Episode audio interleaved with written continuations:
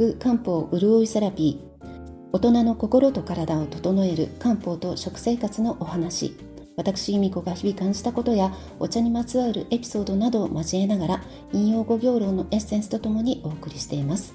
ぜひリラックスしてお聞きください。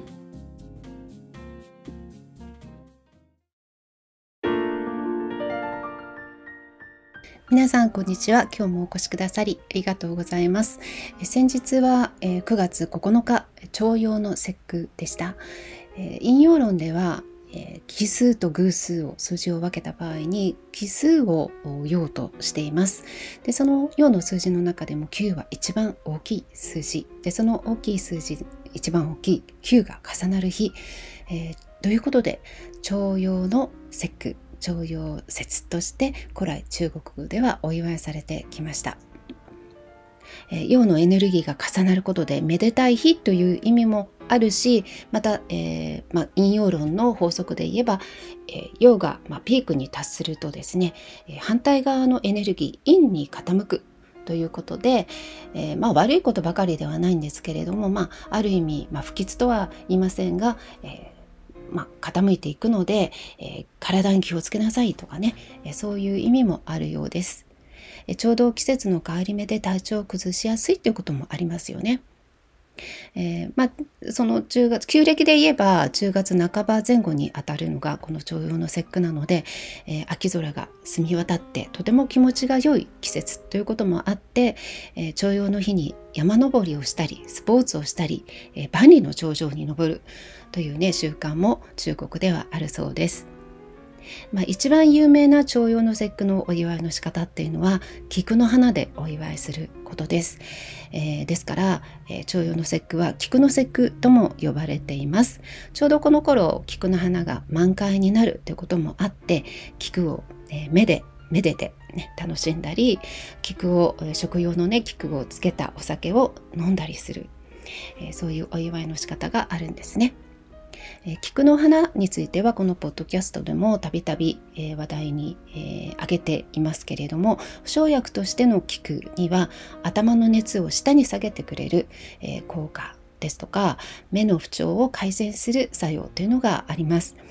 えー、徴用節に菊の花を摘んで、えー、天日干しにしてその菊を枕に詰めて詰めて眠ると、えー、菊の香りがとても良くて安眠できるとも呼ばれています言われています。えー、まあねこの枕全部を菊で満たすにはかなりの菊の量が、えー、必要だと思いますけれども、えー、坂本龍馬の奥さんですねお龍さんは家中のあごめんなさい庭中の菊を菊を摘んで枕にして龍馬に送ったという話が、え残っています。まあ、実際には、うん、上の方だけ薄く重ねればいいんじゃないかなと思いますけれども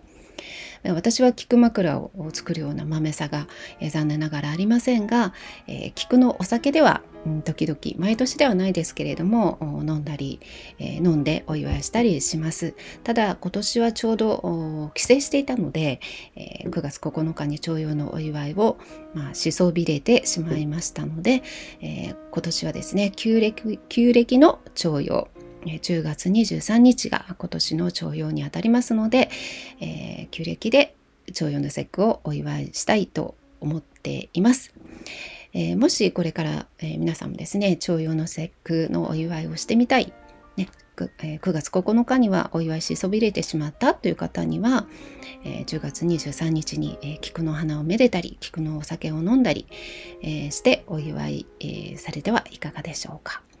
なんかねこう優雅な気持ちになれますのでおすすめです、まあ、言う言うまでもありませんけれども、えー、口にする場合には菊は食用菊を使ってくださいね。スーパーマーケットにも普通に今、えー、並んでいますよね。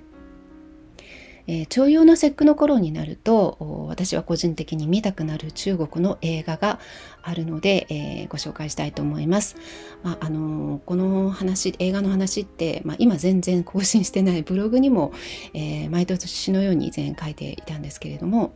えジャン・イーモ監督の、え王妃の紋章というタイトルの映画です、えー、つい間違えてしまうのがですね漫画の王家の紋章なんですけれども、えー、そうではなくて王妃の紋章ですね、えー、主演がコン・リーという女優さんとえー、チョ・ユンファ。という俳優さんで私どちらも大好きな俳優さんなので、まあ、それだけでも見たいって気持ちになりますし、まあ、ストーリーとしては、えー、サスペンス的な要素が強いんですけれども、まあ、とにかくですねもう映像が美しくて絢爛豪華。えー、で徴用の節句を祝う、まあ、場面があるんですけれども宮中にこう宮中が、まあ、本当に菊の花で埋め尽くされている様子っていうのもそれだけでも一見の価値があるんじゃないかなと思います。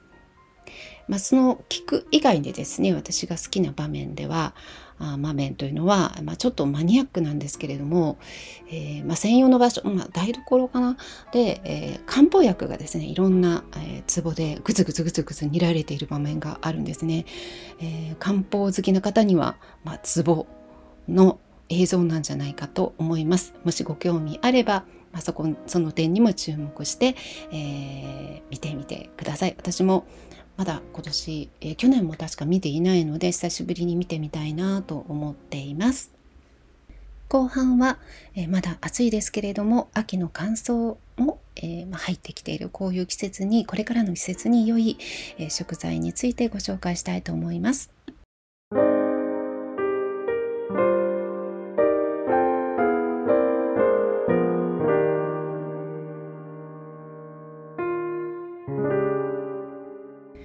年の残暑はもうひときわ、えー、厳しくて、まあ、これからずっとそうなのかなと思うと本当に、えー、気が重いというかどうやってこれから生きていこうかなっていうぐらいのね暑さが、えー、続いていますけれどもまああのま、普通の、まあ、年というか例年の気候でもまあ、通常でもまだこの時期っていうのは残暑があって、えー、そこに秋の乾燥した空気が入ってくるので、えー、喉が乾燥してイガイガしたりとか、まあ、またはこう痛くなったりとか、えー、することですねそれ以外にも、まあ、体の中で乾燥が始まっているのでそれが症状となって表にどんどん現れやすくなってきます。薬膳の世界では秋には白い食材を食べましょうとよく、え言います、え白という色は五行では金紺に属していて、えー五臓では肺がその金,、えー、金属の金ですねに属しているんですね。で秋っていうのは空気が乾燥してそのために肺が乾燥して、えーまあ、乾いた咳が出たりとか痰が絡んでいない乾いた咳がゴホゴホ出たりとか、まあ、乾燥肌に悩まされたりまた大腸が、えー、乾燥することで便秘になったり、まあ、そういうケースが、えー、増えます。で白い食材はその肺を潤すことで皮膚や大腸も潤してくれてそういう不調を予防するまたは改善する作用があると言われているんですね。で白い食材といえば何があるかっていうと、えー、まず山芋それから大根とかレンコン白ごま、えー、白きくらげえー、ゆり根などがあります。まあ、他にもあると思いますけれども、今思いつくのはこれぐらいですね。あと、果物では梨が今ね、旬を迎えていて、えー、この時期、えー、定番の薬膳デザートといえば、え私はまだ今年作ってないんですけれども、梨と白きくらげのコンポート、えがとても美味しくておすすめです。えー、まあ、肺の熱を冷まして喉を潤してくれる、まあ、この時期に最適のデザートですので、えー、近いうちに作りたいなと思っています。え作り方はちょっと、え時間はかかりますけれどもとっても簡単で、え白きくらげは乾燥したものがよく売られているので、えー、この辺りで私が住んでる辺りでは富沢商店さんとかねあの売ってますし、まあ、ネットでも、えー、手に入ります。でそれを白きくらげをぬるま湯で、えー、戻してえー、あそのあのる戻してその後に、え、黄色くて硬い部分を取り除いてください。そして、えー、その残りの白いきくらげの部分は食べやすい大きさに切ってあとは水と氷砂糖でコトコトに、え煮ていきます、え煮上がるとねとっても増えるのであまりこうたくさん作りすぎるとこう処置処理に困ってしまったりするので量はちょっと気をつけていただきたいのとあとこう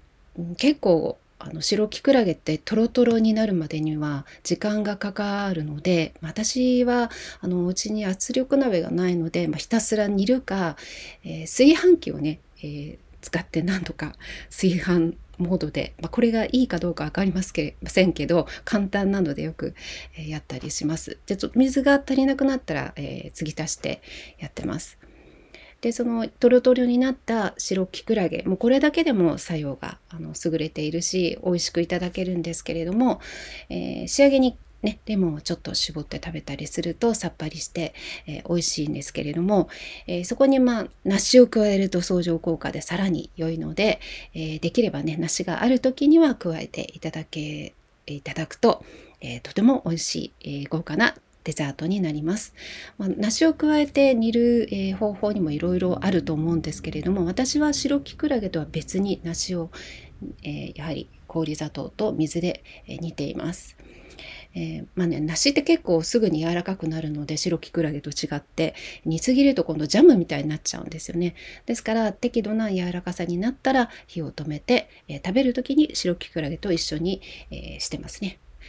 まあ、他にもねもっといあのいい方法があるかもしれませんが、えもし良い方法があったら私も教えていただきたいです。えー、あとはですね喉の不調には大根の切れ端が残った時にはさいの目に切って、えー、蜂蜜につけておくと上澄み液が出てきますそれを、まあ、紅茶に入れて飲んだりとかそのままスプーンで喉にこう流し込んだり、えー、するのも効果的ですしあとレンコンはね生で、えー食べると喉にの熱を取ってくれてとてもいいので、えー、すりおろして蜂蜜を加えたりして、まあ、ジュースのようにしてもいいし、えー、そういう食べ方も効果がありますので是非お試しください。